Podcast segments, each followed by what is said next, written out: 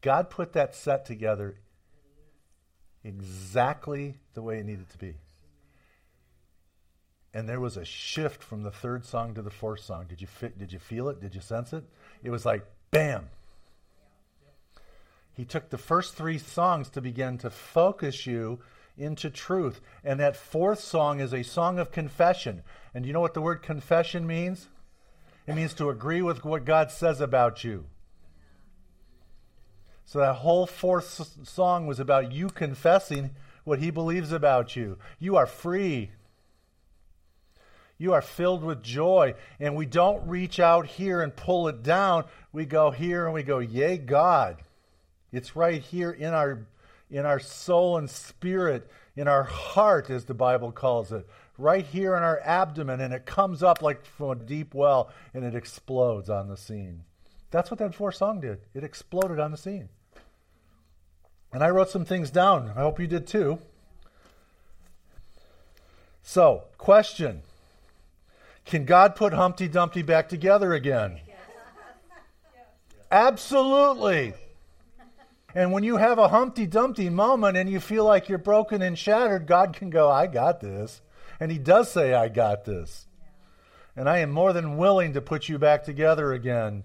Just rest in me.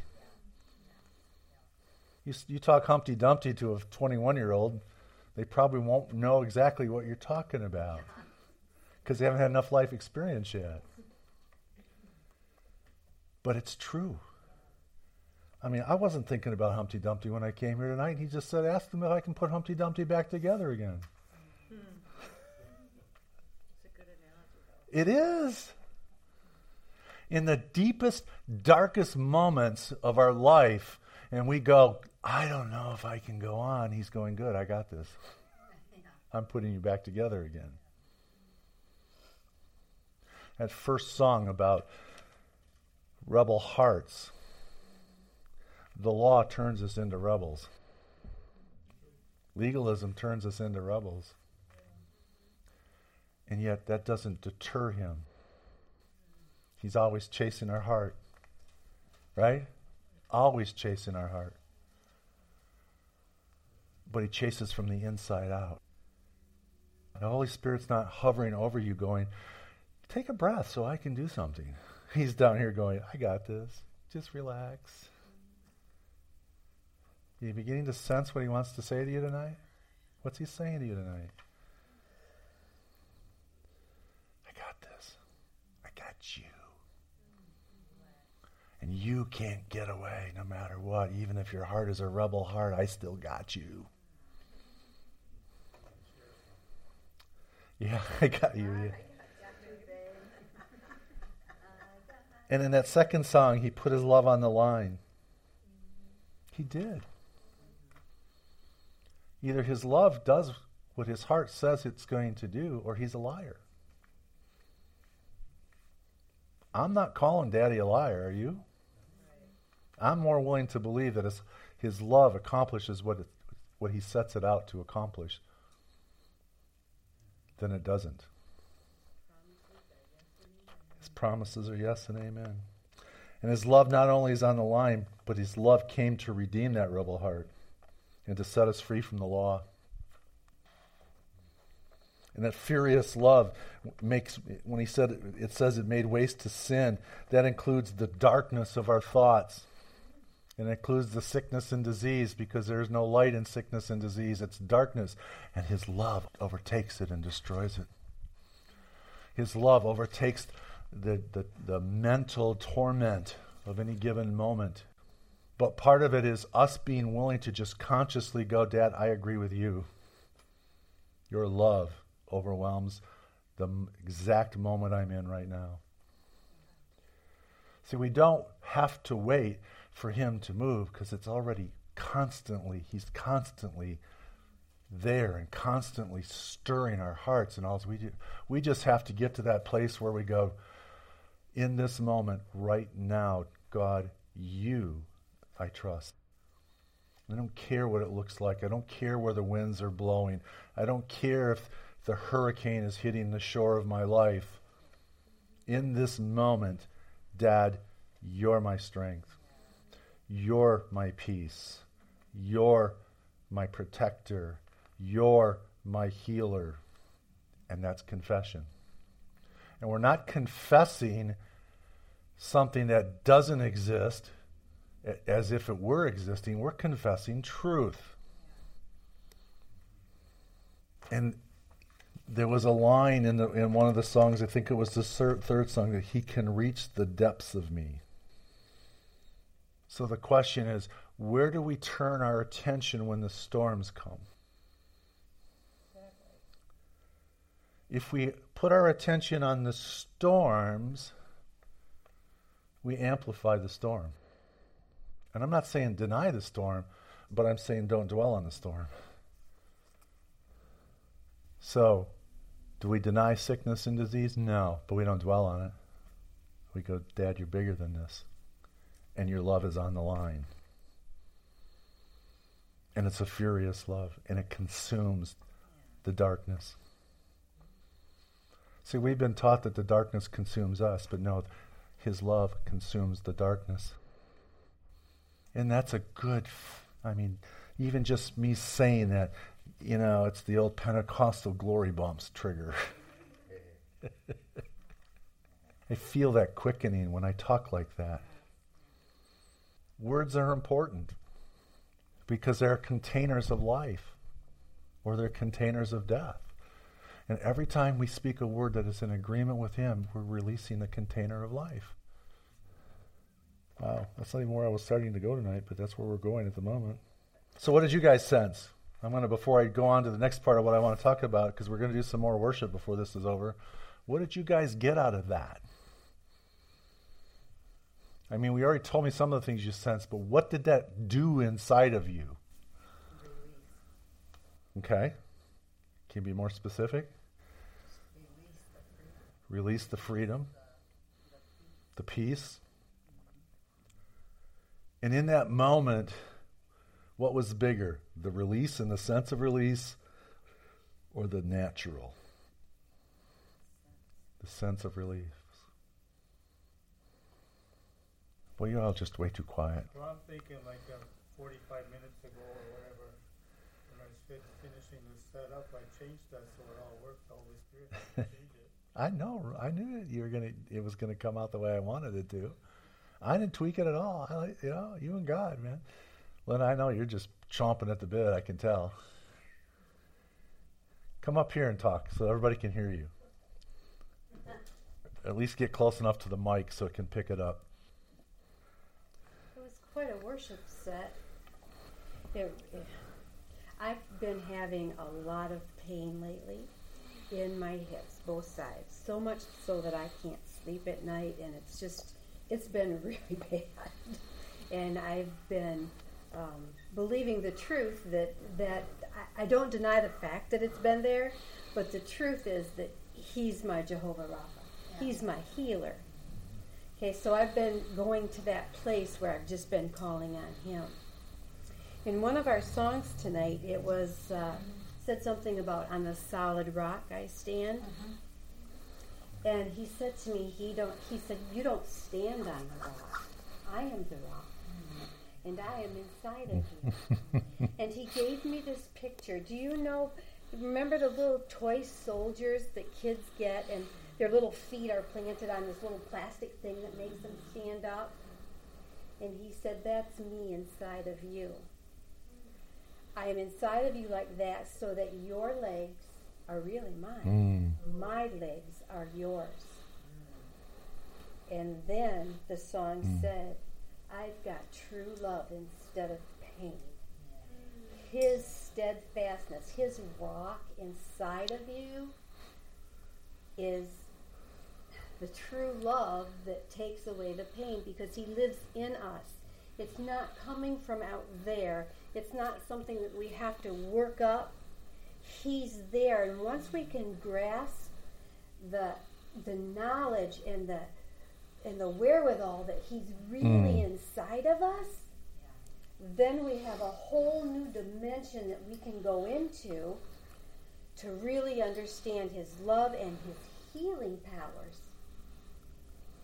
And then I've got true love instead of pain, and then from the pain, the arrow says, I'm free. Mm-hmm. Because the pain's gone, and there's freedom in Him. And all of that equals joy. I said to John sometime today, I said, you know, two days ago I was just filled with so much joy. I mean, it was just, I just couldn't get in, I just couldn't let it out enough, and he, he gets it for me. and, um, but the last couple days, the pain has been quite bad. And I said to him today, I just want to live every day like I did two days ago with that kind of joy. And I believe that the Spirit of God has spoken to me tonight, and hopefully to you as I give you this. That think of that little toy soldier, think of that little toy Jesus, and he's way down deep inside of you, planted on that little rock. You don't stand on the little rock, he is the rock. And he's the rock that heals, and his true love takes away the pain, Mm. sets us free. Amen. Amen. It's good. Amen. Thank you. When we started these Friday nights, that was my my whole approach is if we can grasp the depth of his love, healing flows. You know, and, and you know, I believe that so strongly. That my role is to coax you, in a sense, to go deeper into his love. I mean, I can stand up here and call out pain. I can stand up here and release this and release that, but is it going to stay? When you have a revelation of His love, you can't lose it. And I'm not adverse to laying hands on people and declaring that the love consumes the darkness. I'm not adverse to that. But I would love to see you get the revelation first, and then I come into agreement with you. And I will tell you, seven weeks ago, I had such pain in my hip, and Carol can tell you, I was, I, I don't usually talk a lot about pain, but I was hurting. And I sat here in a worship set, and in 20 minutes, he took the pain as I focused on him, and it has not come back. But where was my focus? It wasn't on the pain, it was on him. And when I stood up after that 20 minutes, it was like, it's gone. Nobody laid hands on me. Nobody declared it. Nobody had a word of knowledge to call it out. And I'm not discounting those things, those things are real. But in that moment, in my oneness with Him, His love overwhelmed my body. And that's what He wants us to live in. Linda's right. He wants us to live in that all the time. But that requires us to retrain our thinking. To be, you know, I'm, for those of you who've hung around for a while, you know, I'm always talking about being conscious and conscient, consciously focused because it's in our conscious awareness of Him, not our subconscious awareness, that we experience the reality of now. And we can come into that now. So, Say that again. which part? The conscious thing of now. It's in our conscious awareness of Him in the now Okay. that the manifestation comes. Because if I'm in my subconscious mode, I'm not really aware of Him. If I'm living out of the subconscious, I'm more often than not living out of the pain of my past. Whether it means suppressing that pain, or th- that song talked about my defenses. Yes, yes. And so as I consciously focus on Him, I consciously think about what He's done, I'm actively participating with Him in the now. Did that help? Does that make sense? Yeah. Yeah. Okay. And it's a process of training. That's why we, that's why we go over stuff and go over stuff and go over stuff. How do we get it to the consciousness? We stay focused on it. And that's why I believe that the Lone Ranger in the body of Christ is, is destined for trouble. Because they can't they don't they don't participate in people who are sto- constantly stirring them into the moment of now. You come here, you're going to get a stirring in the moment of now, whether it be a Thursday night, a Friday night, or a Sunday, or whenever, you're going to get an experience in the now. I truly believe that God meets us in the moment. And so my job is to stir you to the moment, to the awareness. And that's why we start with some worship and let God begin to stir, and then we stop and we talk about this. Is this making any sense? It's not what we were taught. We're taught to just suck it up and bear it. It's your cross to bear, and you'll be okay someday. When you get to the sweet by and by, it'll all be gone.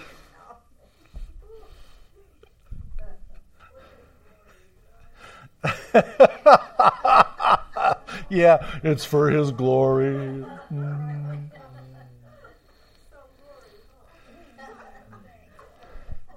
You see, Jesus isn't afraid of our brokenness. What did he do when he walked the earth? He stepped into the brokenness of the people around him. Peter, Peter, get out of the boat. He's not afraid of our brokenness. That means he's in the now of our brokenness. We shouldn't be afraid of our brokenness, but we should see it as a moment of experiencing Him, an opportunity for that awareness to rise up. Brokenness comes and goes.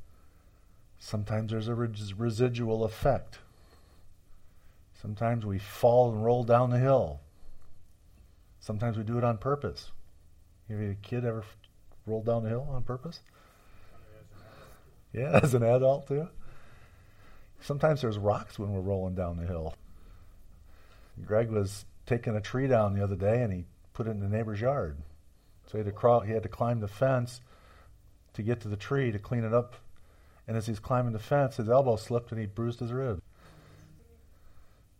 That hurts. That hurts. But it goes away. The harder ones are the, are the pains of the past. But Jesus brings them into the now and says, My love trumps, trumps the past. And then that first song about, you know, the rebel in us, the rebel wants to protect our heart from the past and that pain. But Jesus says, Surrender to me. Because in the in the spirit, he's already overcome it. It's in our mind that do we choose to agree with that or not? And when we begin to agree, it accelerates. I want to go to 1 John chapter 1 a minute. I'm going to do this out of the mirror.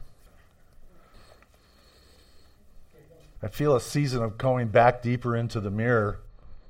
So if you don't have a mirror Bible and you want the newest edition, we're going to get some prices. But we're gonna we're gonna order some, but we'll get a price check, and then if you want one, we can. I think we can get a discount if we order. Linda said. We, we would like one for sure. Okay. Probably more than one. Okay, but let's we'll get a price check and let you know for sure. See, our history shapes our perspective, right? Yeah. You know the old psychological theory that the best the best predictor of future performance is what's happened to you in the past. That shapes your perspective. Jesus, though, invades our, our, our, perspective, is what dictates our perception in the moment. But Jesus invades our perception and goes, What you think in the moment is not true. Let me tell you what's true. I'm true. And I'm enthralled with you to the point that you're just mine and I love you. And so as he begins to speak truth into our perception, it changes our belief. And as our belief changes, it changes our experience. What a man thinketh in his heart, so is he. Jesus changes our heart by changing our perception, which modifies our perspective. Perception changes, belief changes, we then have a different experience, which then becomes the new reality, which then becomes the place of perspective. And what's the new reality? He's God. And He never leaves us or forsakes us. He's our strength. He's the rock within us. Those are all realities that change our perceptions, our perspectives, and then it, and he keeps doing it. This is an endless repeat cycle. He's constantly challenging us, Norman. A fancy way of your mind. Yes. It is a fancy way of talking about renewing the mind.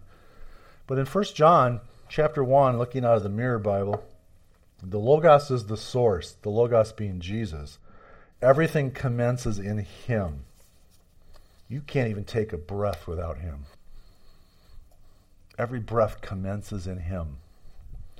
And the initial reports concerning Him that have reached our ears, in which we indeed bore witness to with our eyes, to the point that we became irresistibly attracted, now captivates our gaze.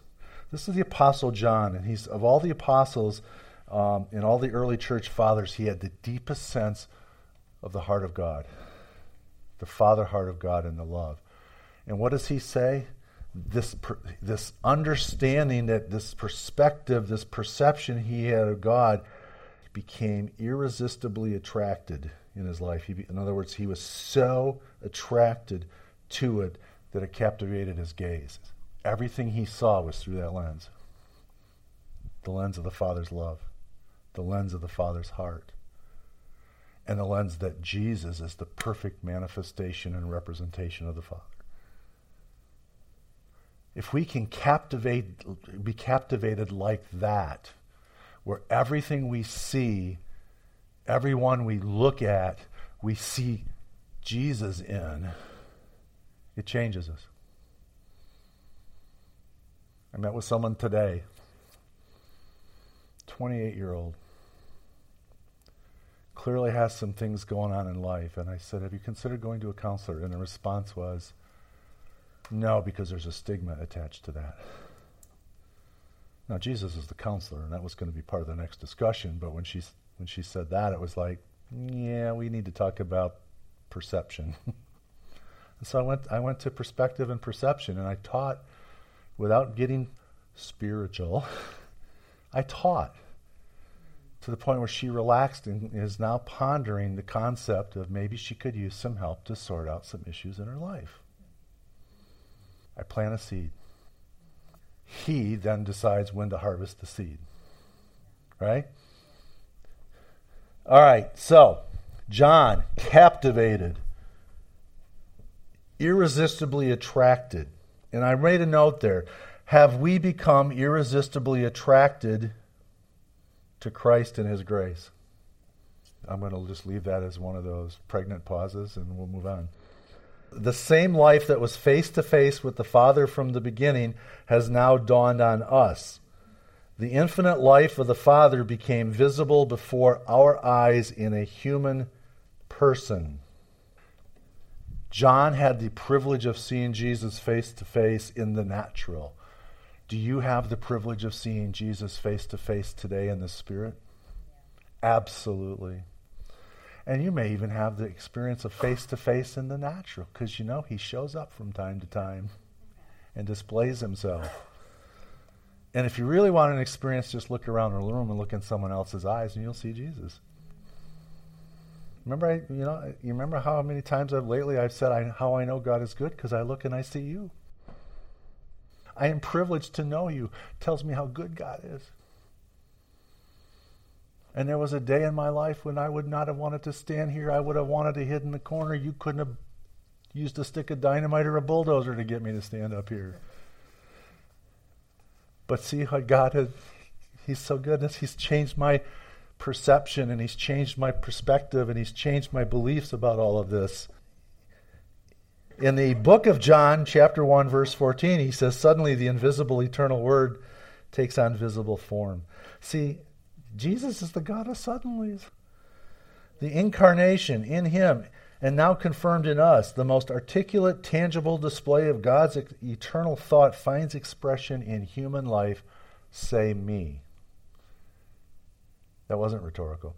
God's eternal thoughts find expression in you. He's always thinking about you. And he's always expressing his thoughts about you to you. Only grace communicates truth in complete context. As Don was talking last night, grace is the highway to the revelation of things. This is verse 3 from 1 John 1. We include you in this conversation. You are the immediate audience of the logic of God. What's an audience? Uh, crowd of people who are all focusing on one thing. Crowd of people focusing on one thing. Could be one person. You're God's audience. He's focusing on you and you're focusing on him. An audience is something generally where something is being displayed or released to. You go to the audience that sits in a TV show is watching a performance, right? The audience sitting at a, a concert is listening to a performance. You're his audience. What are you hearing? What are you seeing? What do you want to see? What do you expect to see? What do you expect to hear? Do you expect to hear, You're an awesome child. I love you so much? Or do you expect to hear, You know, if you don't change your ways, the lightning bolt's coming? Because there's not much middle room in there. Which one do you want to hear? Do you want to hear that loving God just speaking in a gentle kindness that woos your heart and just tenderizes you, massages you? Or do you want to hear, hey, bucko, I've had enough of this. When are you going to get with my program? If you want to hear that God, He'll talk to you like that for about 10 seconds until He shows you how stupid it is to be thinking like that. And then He'll go, Now let me show you my better. He can talk like that. But not long because his heart of love can't can't stay there. He'll do it long enough to catch your attention. The church literally likes to talk like that. Not this church, but a lot of churches. Verse 4 what we, eat, what we enjoy equally belongs to you. I am writing this for your reference so that you so that joy may be yours in its most complete measure. John was full of joy, and he says it's yours too. Verse 5 My conversation with you flows from the same source which illuminates the fellowship of union with the Father and Son. This, then, is the essence of the message God is radiant light, and in him there exists not even a trace of obscurity or darkness at all. So when I'm in the midst of a troubling moment and I can just go, God, you're full of light. Shine your light on this moment. Hmm? Yes. Yes, in Habakkuk it talks about his radiance flowing from his hands. Habakkuk talks about that. His radiance is so brilliant, it flows from his hands. And his hands are always open towards us, they're never closed. His radiance is always on display in us. Man is not the product of his mother's womb, man begins in God. See, we look at our existence linearly and say our existence starts with conception and birth, and God goes, No, it starts in my heart in eternity. Verse 6 This is the real deal. To live a life of pretense is such a waste of time. The truth has no competition. Truth inspires the poetry of friendship in total contrast to a fake, performance based fellowship. Light is not threatened by darkness. Remember, I said that God can handle the troubles of our lives. He's not afraid to be in our brokenness. It's because light is not afraid of darkness. So, why say something where darkness is your reference? Verse 7 We are invited to explore the dimensions of the same light that engulfs God. When we see the light in His light, fellowship ignites. In this light, we understand how the blood of Jesus Christ is the removal of every stain of sin the success of the cross celebrates our redeemed innocence. How many of you can look at a cross and go, Go, Jesus, go, Jesus, you did it, you did it? Or how many of you go, oh, I put him there? It was my sin that killed him. Got news for you it wasn't your sin that killed him. He chose to go there because he loves you. You did not put him on the cross. Carol. He yes. He chose to go there. That should change perception. It is. It's a lot different than what we were taught in an evangelical perspective. I, I'm, I'm just, I'm stoked. to claim innocence by our, our own efforts under the law of personal performance is to deceive ourselves and to deliberately ignore the truth. The truth about you does not mean that you now have to go into denial if you have done something wrong. On the contrary, it doesn't. We don't deny when we do something stupid, right? But we can go, God, thank you that your that your grace and your love and your mercy wipes my stupidity out in this moment. I've done many stupid things in my life. I still do stupid things in my life. But I'm not ashamed of the fact that my God is bigger than my stupidity. When we communicate what God says about our sins, we discover that he believe, what, what he believes concerning our redeemed oneness and innocence. We are cleansed from every distortion we believed about ourselves. And our likeness is redeemed. If, verse 10 If we judge, our, our, judge ourselves innocent by the law of our own works, then we make Jesus Christ and what his word and blood communicate within us irrelevant. The Logos is the source. Everything commences in Him. His light is what defines our lives. The darkness was pierced and could not comprehend or diminish the light when it was on the outside. But when it's on the inside, the light drives the darkness out. You go into a room that's dark and you turn a light on, what happens to the darkness? Jesus went into your temple and turned a light on. What happened to the darkness? It goes away.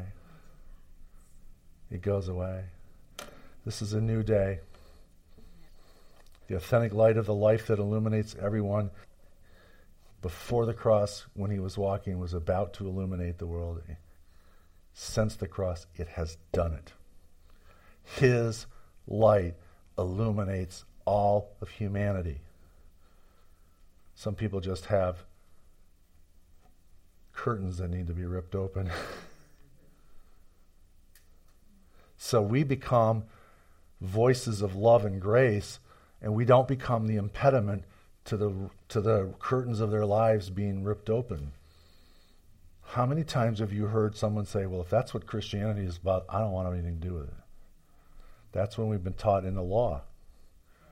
But if they now see light and life and love in us, and we don't judge where they're at, but we look at them and say, you know what?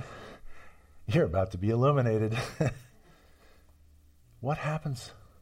They can't come back and say, well, you're the impediment now. See, if they, if they can shift, if they can shift and say, if that's what it's like, I'm going to stay here. But if all of that is removed and it's just them and God, now what happens? The light takes over the darkness. And it's the same with the sickness and disease and the tough days of our lives. When we just say it's, when we just keep our focus on Jesus, those things get pushed out by the light.